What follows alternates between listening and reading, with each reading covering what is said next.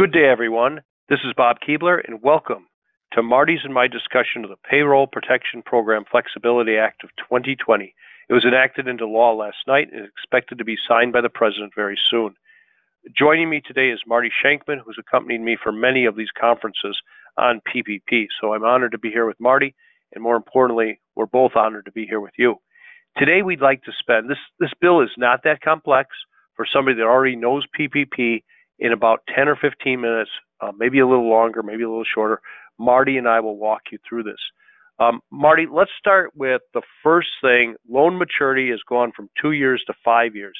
What does that mean? Does that mean if I borrowed and everything is not forgiven, I now have five years to repay that at that very attractive 1% interest rate? That that's that's my understanding, Bob. And obviously, for everybody, the goal is to get as much, if not everything, forgiven.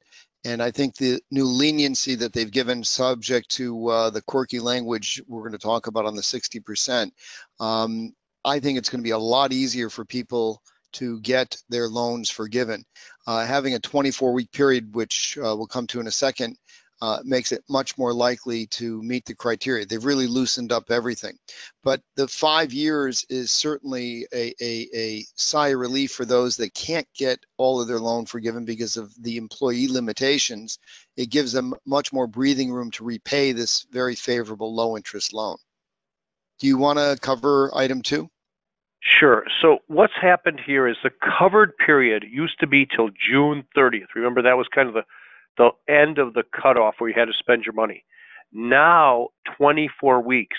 Marty and I were talking about this right before we went on. That means you have 24 weeks of pure payroll you can get into this equation, which is going to make it much easier and eliminate a lot of the debates on what happens with a large profit sharing or defined benefit plan. Um, a lot of that will fall fall apart or fall away because remember everything was based on the original calculation of the amount you could borrow. And that was based on, I think, a 10 week period of time. And we thought we were going to have eight weeks to measure forgiveness. Now we have 24 weeks compared to 10 weeks. It's going to be very easy to see how almost everybody's going to get complete forgiveness. So this was a major giveaway by Congress going out to 24 weeks. The logic behind that, Marty, I think, was that some businesses couldn't open certainly if you're a business um, in a big city where the virus is terrible, um, you're not going to be able to open, and you're going to go right by June 30th, never getting a penny of forgiveness. And, right. and you you've been tremendously affected. Right. The, the the the I think when the we we've talked about this in prior programs when the PPP program was initially enacted, the idea was we're going to have a couple of months at most where we're going to have this closure. We want to help small businesses get through that couple of month period. And the realization has now come that for, as you say, many, many businesses, certainly, especially in some of the hot, uh, hot spots like New York City, uh, for example, uh, and there's other ones that are becoming hotspots, they're not going to be up and running at a sufficient pace uh, in that eight week period. So by stretching this out, it makes it a lot easier.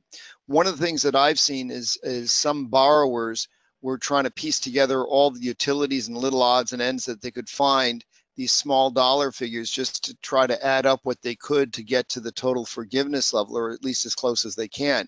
Now with this extended period, that's not going to be an issue and uh, they should be able to qualify.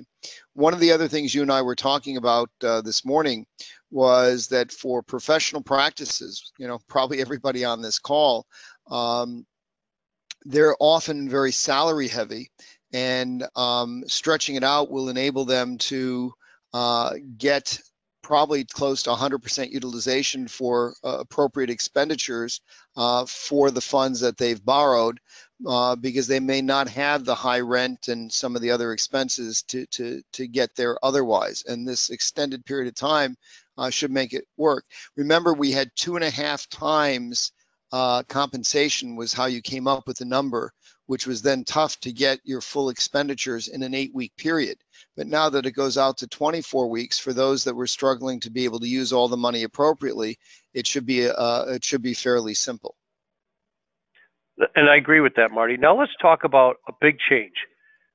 originally the bill had nothing about the 75% test. Then the SBA, without regulatory authority, created the 75% test, which I think would have been eventually thrown out by the courts. And now Congress has codified a new 60% test.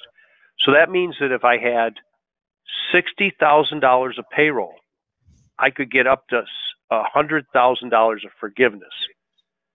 And that, that basically, that makes sense to me, um, at least the math. So now we know how that math works. It's going to help a lot of people fall within the forgiveness.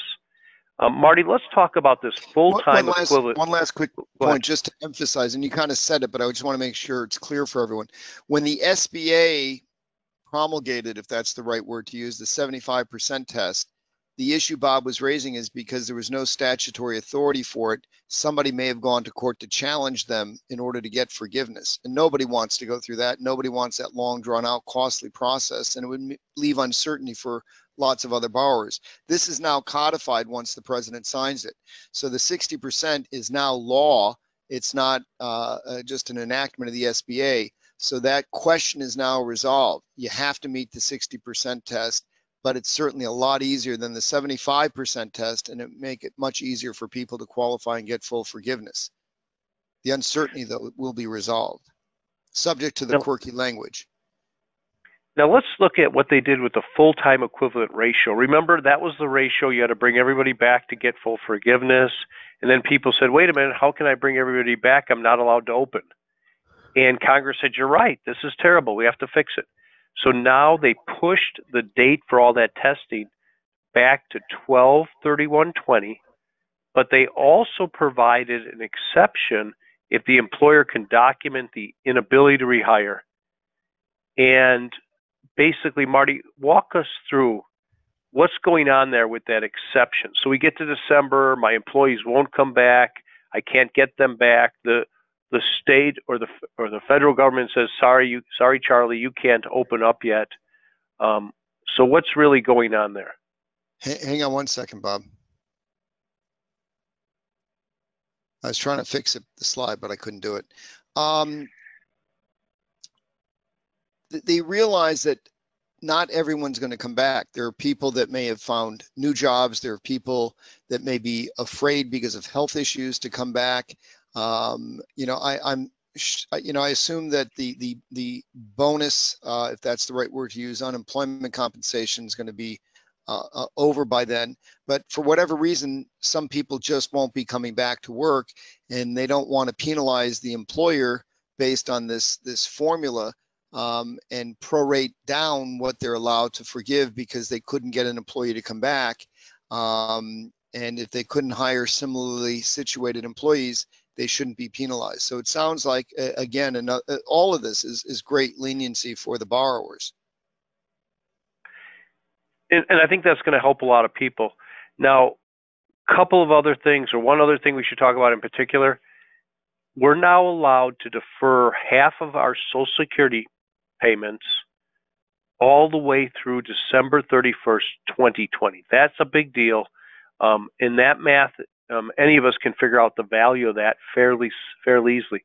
But Marty, let's look at this from a non-mathematical perspective. Let's talk about this in the context of a, a necessary challenge. And so if I if I borrowed 2.1 million, I'm going to have a necessary challenge. The government's going to say, was this necessary? And if you do not take the borrowing against or the ability borrowing against your Social Security, um, I think you create an Achilles heel where the U.S. attorney is going to ask you, why didn't you borrow? You were so desperate for cash that you needed the PPP loan, but yet you didn't take advantage of the deferral of the employer side of Social Security. Marty, can you frame that out for us and let us know how the, uh, the, certainly that should be looked at? Yeah, the necessary challenge uh, is, and we all remember this from the original certification. When when the PPP program first came out, we were all struggling with what that necessary uh, provision meant. And then there were a number of large, well-known, well-respected companies that borrowed uh, under the PPP program uh, and were sort of shamed, if you will, into to returning the funds. The idea was that it had to be necessary under current economic conditions uh, to get the loan to support ongoing operations. And even that was subject to so much wide uncertainty. I mean, at the time that uh, uh, this program was initiated, the, the stock market was down 30%. We thought the bottom was falling out of the, the, the economy. Um, and uh, I, I, think anybody anywhere would have said, yeah, it's necessary because my gosh, the, the, the, the future looks horribly bleak. Um, what they then did is they, they suggested that even uh, a large employee that uh, uh, had access to liquidity like a public company uh, would not meet the necessary requirement. They then applied that to privately held companies and then they backed off and came up with a new criteria that said if your loan is under $2 million, you will be presumed to have met the necessary requirement in good faith because at under 2 million that's just an arbitrary cutoff but we're going to assume you did not have the access to capital markets that a larger company did. But for anybody with a loan of 2 million or more you've got to meet the necessary requirement and you want to document it because that's going to be critical. And you have a box to check on the forgiveness form to say that you're over 2 million and and and you know to to to really uh, highlight you for audit because they've promised 100% audit rate. So what bob is pointing out is just sort of a logical extension that gee if you really felt it was necessary and the government's giving you the ability to defer paying social security tax the employer share why wouldn't you take advantage of that if it was necessary because of current economic conditions to get a loan.